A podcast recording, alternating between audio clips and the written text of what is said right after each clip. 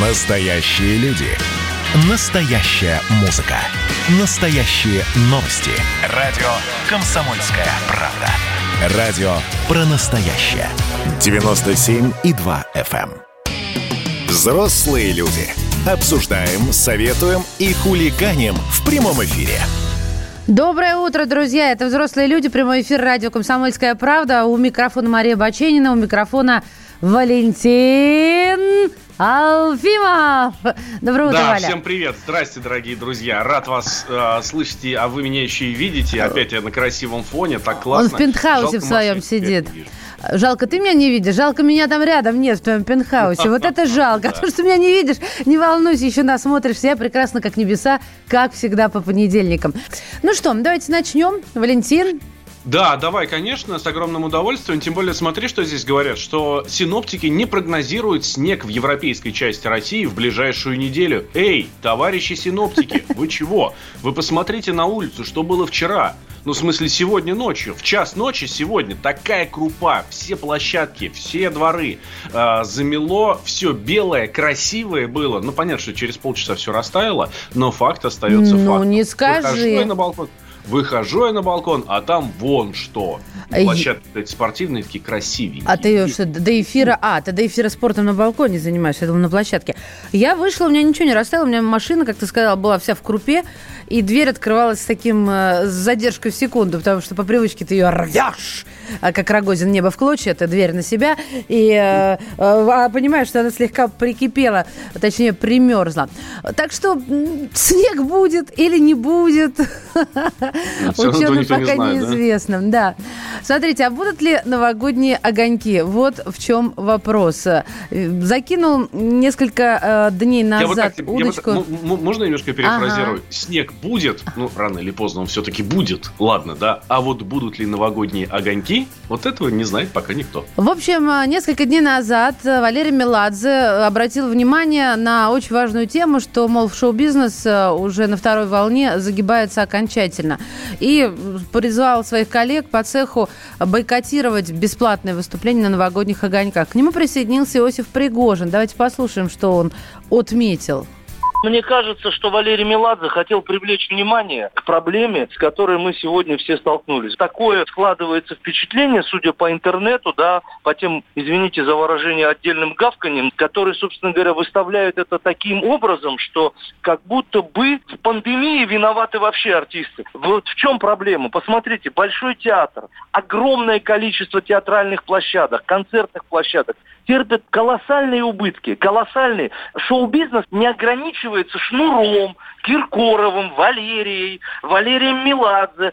Шоу-бизнес не ограничивается 20-30 артистами, Моргенштерном. Он все-таки намного шире, этот шоу-бизнес, индустрия развлечений. Там есть представители, которые аппаратчики, так называемые, владельцы светового, звукового оборудования, которые наверняка под какое-то мероприятие закупали новое оборудование, складывали в это деньги. Это сейчас использоваться нигде не может. Кто-то закупал сцену, кто-то закупал еще что-то, понимаете, да? Плюс ко всему работают сотни администраторов, плюс работают тысячи и тысячи людей. Это гардеробщики, это разные люди, это и кафе, которые там есть, это и залы, которые, например, частные, как, например, Крокус Сити Холл. Вот представьте себе, какие убытки терпит сегодня этот зал. Понимаете, артист один кормит огромное количество людей. Единственная страна, где на телевидении не платят артистам, которые как крепостные ради собственных продвижений песен бесплатно ходят на телек, плюс еще вкладывают в это свои деньги. Я за то, чтобы телевидение тоже начало платить артистам за их участие в праздничных концертах. Вот это сейчас новости для меня. А, Участвуют э, артисты в этих э, голуб- голубых или не голубых огоньках, и оказывается, сейчас за это ничего не получают. Конечно, а ты что, никогда не... А, нет, ты же работал на музыкальной станции. Там как были в, э, в жирные времена корпораты, так все бесплатно играли на корпоративах за эфиры, все, да. Ты что? Конечно, да. Не, ну просто тут, мне кажется, Иосифу надо немножко притормозить и, и не вспоминать э, каждый раз Шнура, э, еще Моргенштерна. И, и- я не знаю, почему он вспомнил сейчас Киркорова, не понимаю. Ну вот, вот этот набор козырей его, он уже как-то известен всем. Да, у нас на связи музыкант Евгений Феклистов. Евгений, здравствуйте. Евгений? Евгений. Да-да-да, алло, алло. Да, здравствуйте, Евгений. Здравствуйте, здравствуйте. Вы нам скажите, А, пожалуйста, что, да. что у нас с шоу-бизнесом? Все правда? Все загибается, потому что нет концертов, нет выступлений? Ну, а как вы думаете? Я не думаю, я у вас спрашиваю. Моя работа задавать вопросы. Не, ну, я могу сказать, что у меня все отменилось. Не знаю, как у других. И э, я могу сказать, что когда закрывают, э, ну, принимают закон, что клуб, там 25% заполняемости. Прекрасно. Вот у меня клуб с 25% заполняемости работать не может. И ни один клуб не работает. Э, рентабельность э, площадки начинается от 50% заполняемости зала. На 50% заполнили помещение, и вот э, вышли в ноль по расходам. А после 50 заполняемость идет э, э, выше, это уже идет прибыль. Ну, вы Слушайте, ну, может быть, как раз есть, хорошее время, э, Евгений. Да.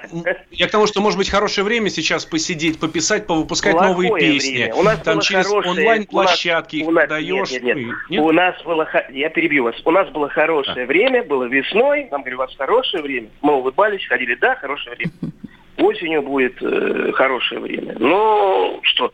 А сейчас еще хорошее время. Сколько можно писать? Писать, вы думаете, бесплатно пишется?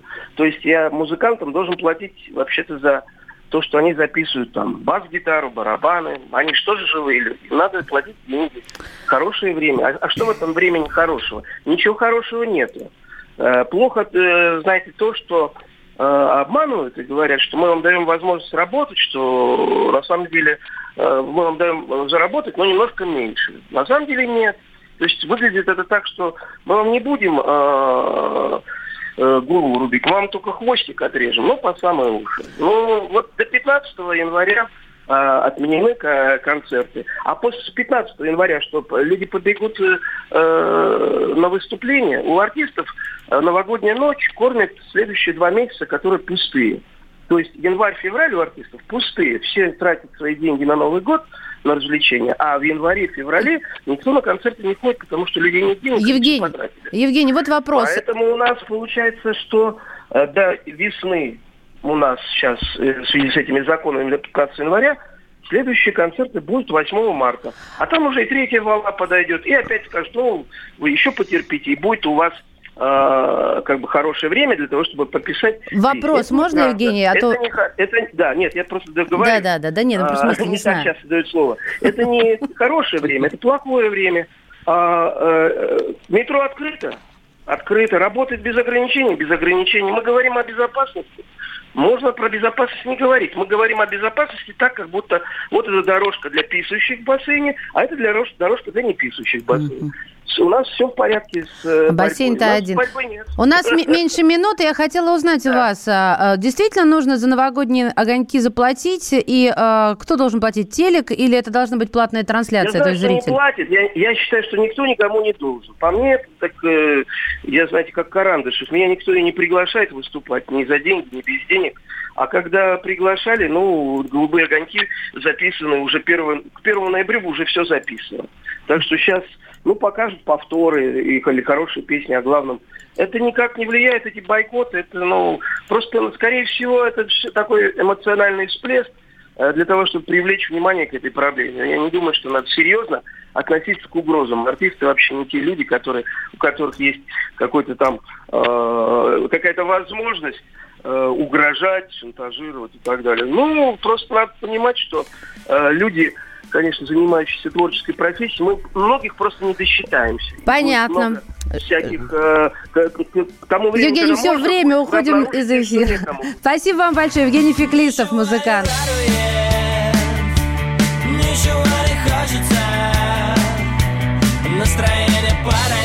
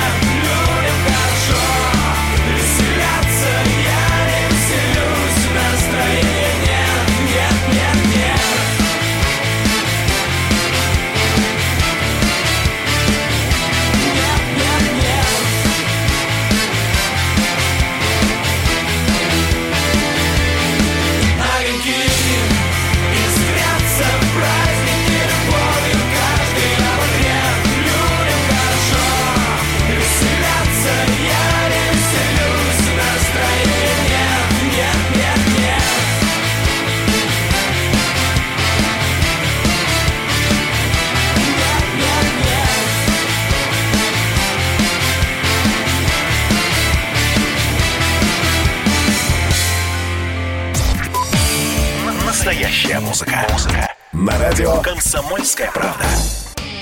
Взрослые люди. Обсуждаем, советуем и хулиганим в прямом эфире. Да, это мы, друзья мои, смотрим на YouTube, и что мы видим? Впрочем, как и ожидалось. Почему лайки никто не ставит? Собрались все? Так, нажали на клавишу указательным пальцем правой руки, если вы правша. Все просто. Пожалуйста, доказано в прямом эфире. Валентин Алфимов, как ты меня слышишь? Я тебя прекрасно слышу, Мария Баченина, все хорошо. Слушай, а можно я зацеплюсь немножко за прошлую тему, почитаю тут буквально пару сообщений Давай. от наших э, слушателей. Но вот, э, в, в основном-то ерничают у нас, да, когда говорят, что вот, э, какие же они бедненькие в этих шоу, а сколько у них лежит денег, миллионов там в этих в банках, а как же шахтеры, металлурги, врачи, учителя и так далее. Эм, Речь не идет сейчас про шахтеров, металлургов, врачей, учителей и м, других представителей других профессий, но если вы вдруг думаете, что у российских музыкантов миллионы, миллиарды лежат в банках, то вы глубоко заблуждаетесь. Знаете, я вспоминаю свою, свою историю, когда работал там на одном московском телеканале продюсером, да, э, ну, кто, зна- кто работает, кто сталкивается. Продюсер Валентин Алфимов, это так Вот, звучит. вот, понимаешь, я где-то там в каком-то, э, в Макдональдсе каком-то встретился со знакомой, и она такая, типа, о, привет, типа, что делаешь, да? Я говорю, да, я продюсером на телеке работаю. Ну, знаете, какие глаза у нее были? Просто представьте, да? Но Мгм. это вовсе не означает, что я, я получал, э, там, даже не зарабатывал, а именно получал миллион рублей в день. Это бред бредовый. А, Очень правильно Евгений Феклистов говорит, что ну, мне надо э, музыканту этому заплатить, музыканту этому заплатить, мне надо на студию И на заплатить. голодный желудок Да. особое вдохновение пописать не придет, когда жрать нечего. Они такие же люди, у них такая же работа, они зарабатывают этим деньги. И вот когда мне какой-нибудь э, м, человек, я над собой сделала усилие, чтобы произнести именно это слово, говорит, что ты там делаешь, ты там трещишь языком, просто ворочаешь. Ну, раз... Вот в этот момент, конечно же, я вспоминать буду слова Евгения Феклистова и Валентина Алфимова. Хорошо, давайте к короне, а то времени не хватит. Ладно, Валя, извини. Я просто Да, вижу, очень- сколько у прям- нас. прям- Да, давай, буквально давай, давай. секунда. А, э, да, есть каста артистов, которые, у которых миллионы в банках, и они делают за 3 миллиона себе зубы. Э, В Лос-Анджелес летают зубы делать. Ну, поверьте, Шнур, это, еби- шнур, да, это в, в открытом И доступе. Моргенштерн. Да, да, он еще не сделал. Так, смотрите, у нас э, господин а, Мантуров э, сообщил, что э, вырос спрос на лекарства в 15 раз, а производственные мощности выросли только вдвое, то есть э, 13 раз разница. Вот такая петрушка, друзья мои. Я специально заходила в свою аптеку, которая рядом с домом, которая такая доступная по ценам. Все есть, все на месте. Я живу в центре. Вот, то есть э, у меня пока все нормально в аптеке. Не выглядит, что каких-то лекарств не хватает. Но, может, я не спрашивала те, которые кому-то вот так и многим нужны, а мне вот пока, слава богу, нет. Итак, Давайте разбираться с заявлением министра промышленности и торговли. А, Что делать и как жить будем? И грозит ли публике это чем-то серьезным? У нас на связи директор Института экономики здравоохранения НИУ Высшей школы экономики Лариса Попович. Лариса Дмитриевна, здравствуйте. Здравствуйте. Да, здравствуйте, доброе утро, Слушайте, коллеги. ну вот по нашему, по дилетантскому мнению, если чего-то становится мало, ну то есть э, спрос вырос в 15 раз, производство всего лишь 2 раза, значит лекарств не хватает, значит они должны подорожать. Да? Нет, на самом деле все не так. На самом деле давайте начнем с 15-кратного роста. Это вообще, если это на самом деле так, что вообще честно говоря, пока статистика не показывает, то в любом случае это свидетельство того, что началась паника. Просто реальная Мгм. паника. Во время паники никакого нормального поведения ожидать невозможно.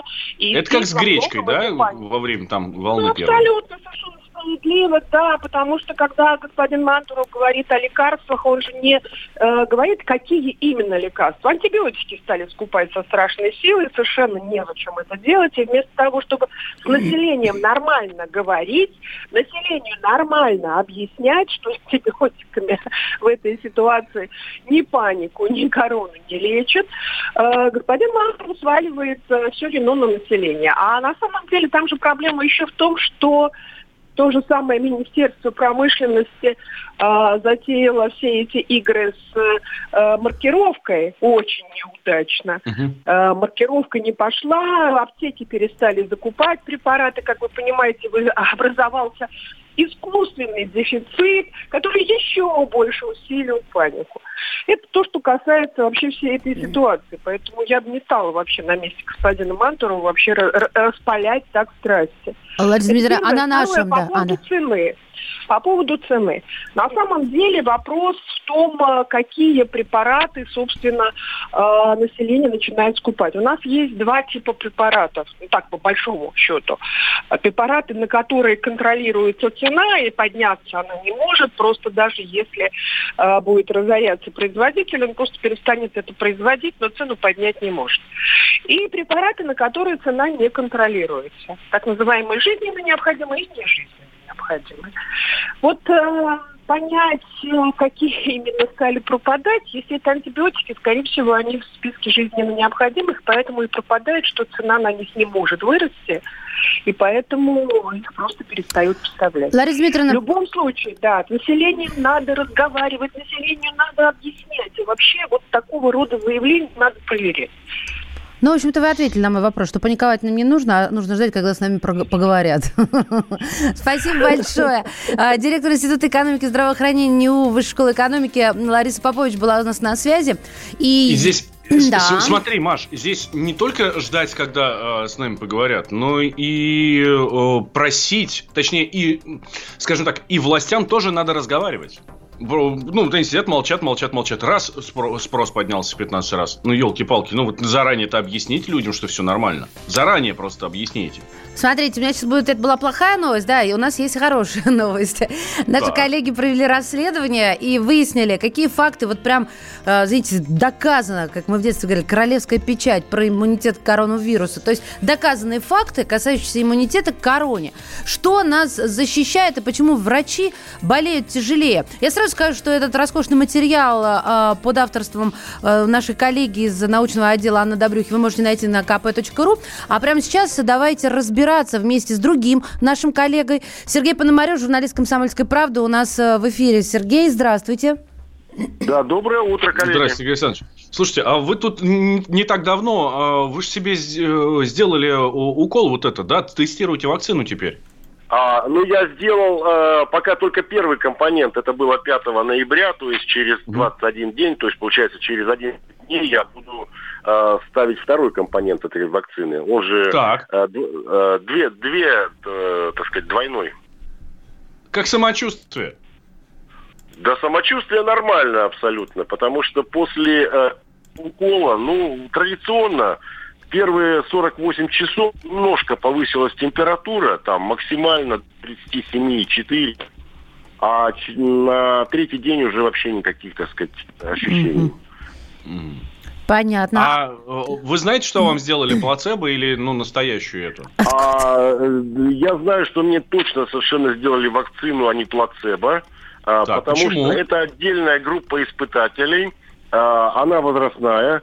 То есть э, там другая совершенно методика. Это люди 60 плюс. То есть исследования проводятся для того, чтобы посмотреть, э, можно ли расширить вот верхнюю планку для того, чтобы вакцинировать людей. Пока испытатели были э, от 18 до 60, и э, там как раз примерно треть, а то и 40 процентов фишку плацебо для сравнительного, так сказать, анализа. А в нашей группе, она 110 человек, точнее, это три группы в общей сумме 110 человек, э, кололи только вакцину. Подождите, подождите, я хотела уточнить. То есть вот у нас есть две группы испытателей. Одна а, возраста, так сказать, молодого и среднего, а вторая 60 плюс. И вот та группа, которая 60 плюс, им плацебо не колят. Я верно вас поняла, Сергей? С- совершенно верно. Вот это новость. А понимаете, почему я уточняю? Я думаю, как и моя мама, а, множество россиянок э, и россиян, да, которые 60 плюс, они вот думают про плацебо. Серьезно, говорят, я надеюсь, что мне плацебо не, не вколют. А вы мне такую хорошую новость с утра. Я же сказала, будут и хорошие новости. Ну, Конечно. Сергей Александрович, а не страшно ли? Э, Ты знаешь, нет. Но я как-то совершенно спокойно к этому отнесся. Значит, ну, я вообще э, доверяю нашей науке, а тем более, вот, так сказать, э, вакцинированию, прививкам. Я всегда с недоумением э, воспринимал, типа того, что прививаться не надо, не надо от кори, там, коклюша, полиомиелита и так далее, и так далее. То есть, э, на самом деле, практика вакцинирования спасла там десятки, если не сотни миллионов людей, а, и победила такие страшные болезни, там, которые, так сказать, были совершенно смертельные. Почему нет? Нет, я совершенно спокойно к этому отнесся. Я- более того, я настойчиво добивался включения меня в эту группу. А вот Честно можно... говоря, А. честно говоря, надоело бояться просто. Вот вопрос какой есть. А Вот э, что говорят, э, вот только очень быстро, сделали вакцину и все, потом без маски, без перчаток, море по колено будет? А, нет, конечно, надо соблюдать все равно все вот эти, так сказать, э, меры безопасности, санитарно-гигиенические правила, потому что э, пока непонятно, э, насколько эффективна вот э, в случае в нашей группе эта вакцина. Ну, во всяком случае, совершенно точно, что э, даже если ты заразишься вдруг, то протекание болезни будет э, гораздо более легкое. Потому что э, э, вот эта группа 60 тем более, как правило, это люди с э, хроническими заболеваниями, здоровых, абсолютно здоровых к этому времени нет, а, они, э, так сказать, э, ну, хоть так защищены. Понятно, спасибо огромное.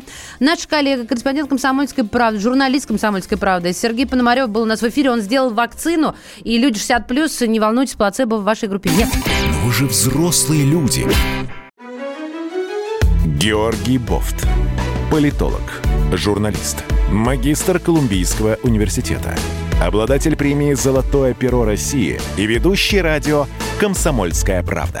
Авторскую программу Георгия Георгиевича «Бофт знает». Слушайте каждый четверг в 17.00 по московскому времени. А что такое деньги по сравнению с большой геополитикой? Мы денег тут не считаем. Взрослые люди. Обсуждаем, советуем и хулиганим в прямом эфире. Ну, теперь-то я знаю, что подарить ребенку на Новый год, и чтобы он отсутствовал где-то месяца два, не выходя из своей комнаты. Этот самый большой набор лего надо. Лучших гвоздей для ребенка не придумаешь. А, Класс. слушай, не только для ребенка. Мне 35, и поверь, я мечтаю о таком наборе. Ну, есть совсем детские, вот там полицейский участок или еще что-то. А есть же... Я как-то один раз зашел в магазин вот этот вот, и там был э, Сиднейский оперный театр. Да. Ну, был- и он размером, я не знаю, ну, мне кажется, с половину Мне- комнаты. Это я, я, я просто стоял и плакал. Слушай, мне смотрел. 18, конечно, но и я мечтаю немного о другом. Я мечтаю со своим перфекционизмом об идеальном порядке в детальках Лего. Такие интересные люди существуют, у которых все Лего по коробочкам, по цветам или по размерам. Ну, какая-то... Тебе надо с моими детьми, с моими племянниками пообщаться. Вот там. Серьезно? Они прямо... прям. О, о, Да? да. Они... да. Ла- да. Мы идем к вам. Так, собралась, теперь меня ничего не отвлекает. А, давайте-ка про выборы. А, действующий президент Соединенных Штатов Америки Дональд Трамп прокомментировал в Твиттере сюжет телеканала Fox News о возможных махинациях на, выбора, на выборах, о победе на них э, Джо Байдена. Да, я, я думал, ты с другого заголовка зайдешь, что Трамп э, написал в Твиттере про победу Байдена. Ну, то есть, типа, признался, нет?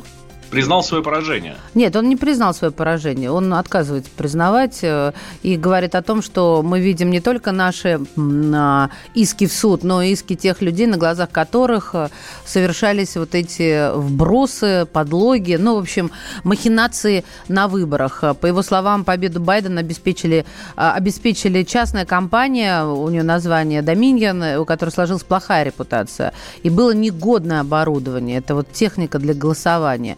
Ну и, в общем-то, СМИ, конечно же, обвиняет. В общем, no. Ну Да, ну, в общем, он говорит, что все вот эти сбои, которые были, а сбоев было достаточно, вот, ну, во время ночи выборов, а, это все были попытки демократов украсть голоса, они преуспели во многом, не попавшись в выборы по почте, это еще одна тема, которую затрагивает Дональд Трамп, это дурацкая штука, пишет э, действующий президент Соединенных Штатов, Соединенных Штатов у себя в Твиттере. Это его, э, скажем так, и- Твиттер это его Песков. Ну, я, честно говоря, это так себе Так, а что сейчас творится в Соединенных Штатах, мы узнаем э, напрямую. Собственно, корреспондент «Комсомольской правды» в Соединенных Штатах Алексей Осипов с нами на связи. Алексей, приветствуем. Привет, Леш. Леша, Сейчас до- Алексей до Осипов, твой наш? США. Алло, Мгм. Алексей?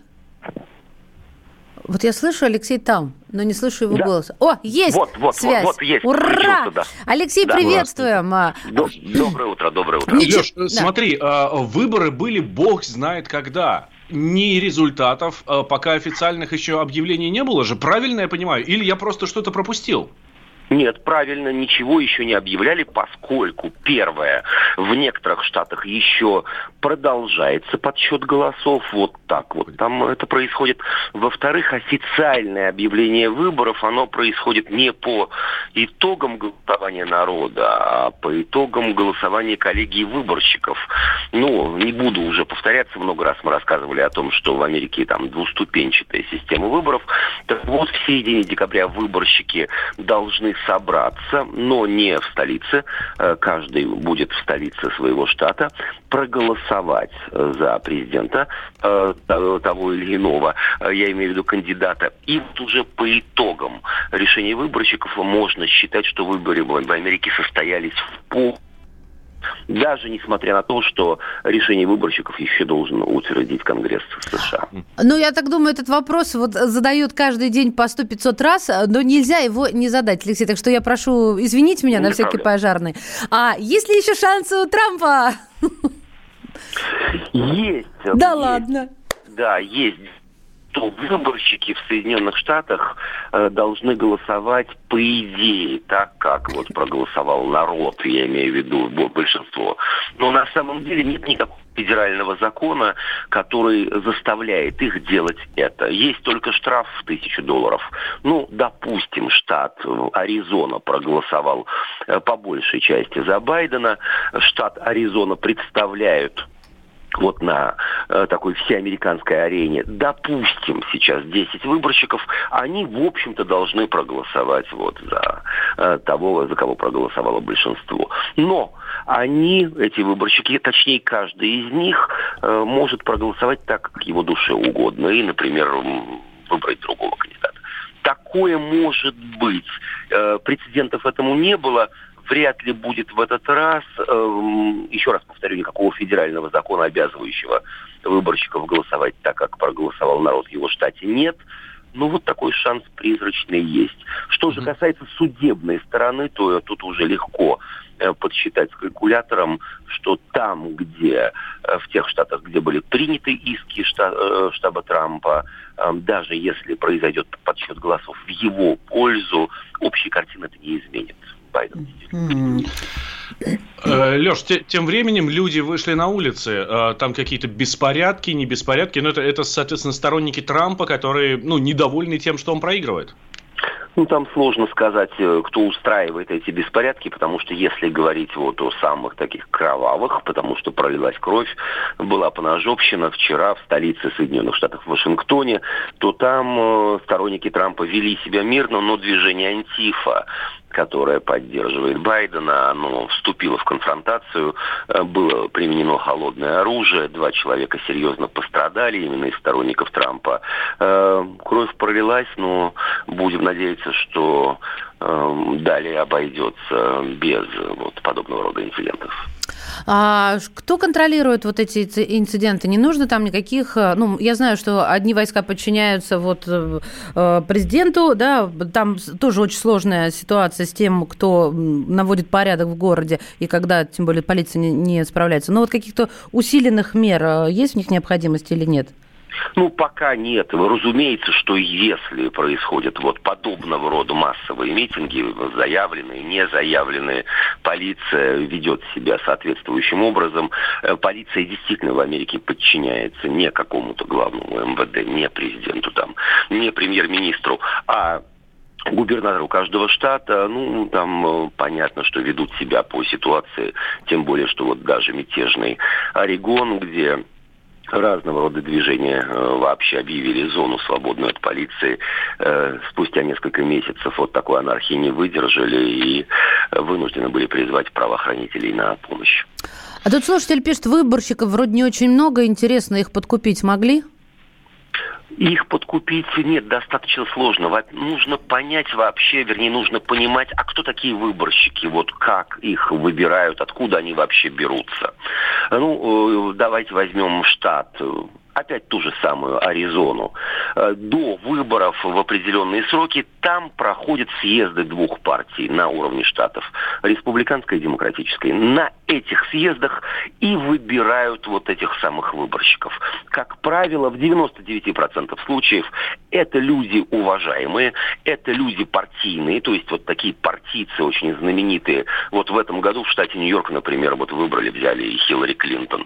Э, Они повязаны и партийной дисциплиной, и, скажем так, партийными узами, э, поэтому не подкупить их, тем более имена-то их известны, не заставить голосовать против там вот э, тех кандидатов, которые э, выиграли, ну, достаточно сложно. Спасибо. И, э, Леш, извини, пожалуйста, да, все, уже время э, в эфире заканчивается. Собственно, корреспондент «Комсомольской правды» в США Алексей Осипов.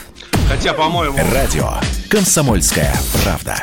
Друзья мои, а, у нас э, тут э, есть новость, что группа Черкизова объединяет предприятия по всей России от Калининграда до Алтая, производит более 1 миллиона тонн мяса в год и занимает первое место в стране по объемам производства Но вы мяса же и взрослые курицы. люди.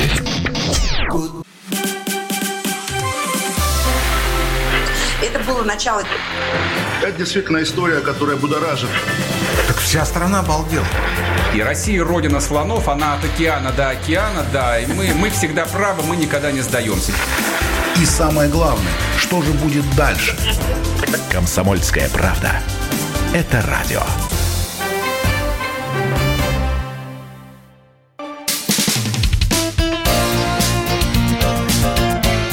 Говорит полковник. Нет вопроса, на который не знает ответа Виктор Баранец. Ча-ча-ча. Нет? Да, да, сегодня это твоя строчка партия. Окей, а, Виктор Николаевич Баранец, наш военный обозреватель, наш, а, наше все буквально, и, настоящий полковник и человек с просто богатым жизненным опытом. С нами на связи Виктор Николаевич, здравствуйте. Доброе утро. Здравствуйте, здравствуйте, Валентин, здравствуйте, Маша. Я только что слушал Поклонскую. Очень правильные слова она говорила. Но проблема решается просто. Поклонская, раз она так болеет за здравоохранение Крыма, должна оставить свой пост и поехать его назначить министром здравоохранения Крыма.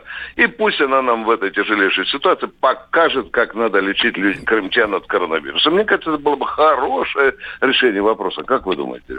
Мне Виктор кажется- Николаевич, не поверите, но из этого интервью, которое у нас, кстати, было э, в эфире, такое большое интервью Тины Канделаки с Натальей Поклонской, оно же у нас на сайте есть, так что, Да, я- э, я- дорогие я друзья... слушаю, да, да, да.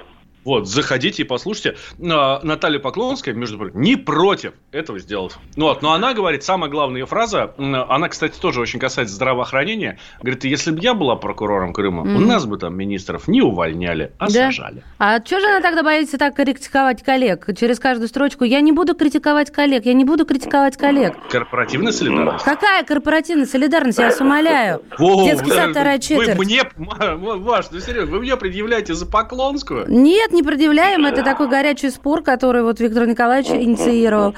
Давайте, давайте о личном, Виктор Николаевич. Давайте, Маша. Перейдем давайте. со здоровья на нормальную личную жизнь. У нас хорошая новость. Россиян опросил сервис SuperJob, и почти половина сказали, я нашел баланс между работой и личной жизнью. И вот как вы думаете, представителям каких профессий это лучше всего удается? Не поверите ведь. Юристы, бухгалтера, а вот врачам и пиар-менеджерам хуже всего. А что касается военных, мне кажется, у вас э, вообще с личной жизнью должны быть проблемы. Вы с утра до ночи, у вас нет распорядка. Вы как бы 24 часа в доступе. Да. Машенька, спасибо э, за эти добрые слова о военных. Я представляю, сколько благодарных сердец э, людей в погонах сейчас отзовутся тебе за эти слова. Действительно, у военных никакой нормативности нет. Военный служит Родине 24 часа в сутки. На службе он бывает по 12-16 часов. Ну, о, надо поставить золотой памятник женам военных. э, которые сносят э, вот эту ситуацию и мужественно служат Родине вместе с мужьями. Не зря же у нас в армии есть э, для военных, э, для женщин, для офицерских жен, для жен прапорщиков, Мишмана, э, есть такая шутка, что я бы тебе дал орден за замужество. Мне кажется, это хорошая хорошая шутка. Но, тем не Орден менее, за я- замужество, да. За замужество, да. Дорогие друзья, я э, коротко отвечу на ваш вопрос. Да, это для каждого человека дилемма. Э, Как найти вот этот баланс между работой и семьей? Э, э, Я когда почитал эту заметку, подумал, э, вот у меня такой баланс, что я 70, то 80% отдаю э, работе, а 20% я уделяю семье. Ну, это обычно бывает по, по субботам, по воскресеньям или, или по вечерам. Счастлив тот человек, который идет на работу не как на каторгу, который реализует себя. Вообще каждая личность должна себя прежде всего реализовать в работе. И счастлив, если у него очень хорошая семья, если он семью любит. Вообще смысл человеческого счастья, по-моему, как раз и заключается в том, чтобы найти э, любимую работу и, э, у- и чтобы у тебя в семейной жизни э, сложилась, семейная жизнь сложилась удачно. Вот этот, он может быть 70 на 30, он может быть 80 на 20, но э, я был потрясен, э, ребята, тем, что среди этих социологических показателей есть, по-моему, 22%, э, которые на первое место э, ставят семью. Я думаю, что эти мужики нигде не работают, что ли? Вот что он э, только и дома сидит, а жена вкалывает. Вот этот странный... Это, знаете, Виктор Николаевич, это Да. такой, это старый анекдот. М- мужик с бабой, э, с женщиной да, си- сидят на кухне, она ему, ну что ты вот сидишь целыми днями, не работаешь, ничего. Он говорит, я, между прочим, между карьерой и тобой выбираю тебя. Это вот, наверное, Это великолепно, Валентин. Это очень остроумно. Конечно, люблю да, такие да, да, да, да. Вдруг война, я усталый, да, и все такое, да. Ну вот так, дорогие друзья, я, я считаю, что э, вот тут где-то истина для человека, который хочет себя реализовать и, и в карьере, и, и в семье. Э, Вы знаете, что э, любовь в семье же, она не может быть успешной на, на пустой желудок. Вы понимаете, о чем я говорю, да? Э, Семья же требует и, и, и одева- и еду, и одеваться, и, и жилье, и так далее. И, и здесь, конечно, должен главную роль играть э, глава семьи. Он должен, прежде всего, тащить этот воз. И я, как на святых, смотрю на женщин, в том числе на Машеньку, Да которые не-не-не, мой уже это... сидят, не сидят дома. Уже всё. Да, не пилят мужа, а подставляют ему плечо Машенька. Целую тебя в щечку. Ой, это. спасибо, Виктор Николаевич. Спасибо большое вам на добром слове. Да, вот так вот. Даже не знаю, что после этого. А, Валентин, подхватите меня, пожалуйста, а то я тут в полуобморочном состоянии после поцелуя в щеку. Хорошо, а, смотрите, Виктор Николаевич, тут э, в Госдуме, в общем, было такое предложение сократить первый рабочий день после новогодних праздников. Вообще, ну, то Валь? есть, сделать- да, нет, сократить, ну, сделать его коротким рабочим днем. Ну, то есть ты там 10 дней от, от, от это самое, отдохнул, вышел на работу, и опа, у тебя, значит, И не 8 устал часов, резко, да. ну, там 10, да. А, а а ты, правда, очень резко устал, до обедика поработал, так немножко, да, гомеопатическую дозу, и после обеда пошел домой. В Госдуме, слава богу, эту идею не поддержали, Виктор Николаевич. А вы как считаете? Э, э, Дорогие друзья, мы часто э, критикуем Госдуму, которая, извините, иногда такое создает впечатление, что делать некогда, да? И тем более, что она иногда занимается политическим анонизмом, извините, актуально сейчас, да? Но Это к в тому, что следующая случае- тема должна быть про Дзюбу. Так, Виктор в Николаевич. данном, да. в, да- в данном случае, в данном случае, дорогие друзья, я вообще считаю, для такого серьезнейшего государственного органа выносить на повестку дня вот такую чепуху, дорогие друзья, но это просто позорно. Мы многими десятилетиями выходили тяжело после новогодних каникул. Да, э, я не знаю, до обеда обсуждали, кто столько выпил, кто столько тазиков оливье съел. Да, ну это... Но а что такое на час сократить работу? Это что, государственный вопрос? Дорогие друзья, наш человек э, э, не пострадает от того, что он э, в первый день после Нового года добросовестно просидит на работе, положенной по Конституции 8 часов. Тут и обсуждать даже нечего, дорогие друзья. Я не депутат Государственной Думы, потому свою точку зрения вот так высказываю. Что там у нас, Валентин, еще какой-то вопрос? А, ну еще один вопрос про Дзюбу у нас был. Ну, ну, буквально там вот двумя словами. Тут авиакомпанию Победа проверят, э, потому что у них самолет, значит, летел. Ну, из Москвы Да, там. да, да, я в курсе, да. ага. И, и они маршрут, маршрут свой выстроили так, что траектория получилась в виде, ну, скажем, давайте, блин, как по-русски, фаллического символа. Да. Вот.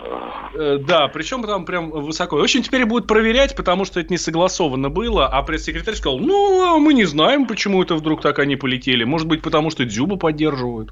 Да.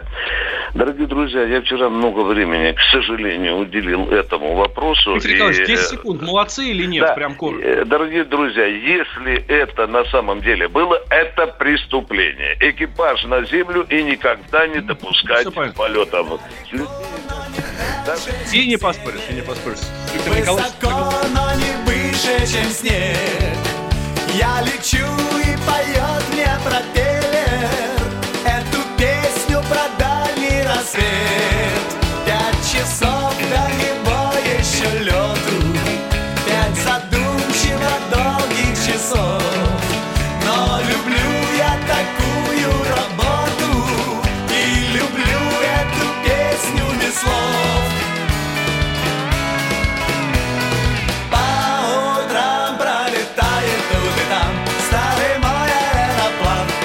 по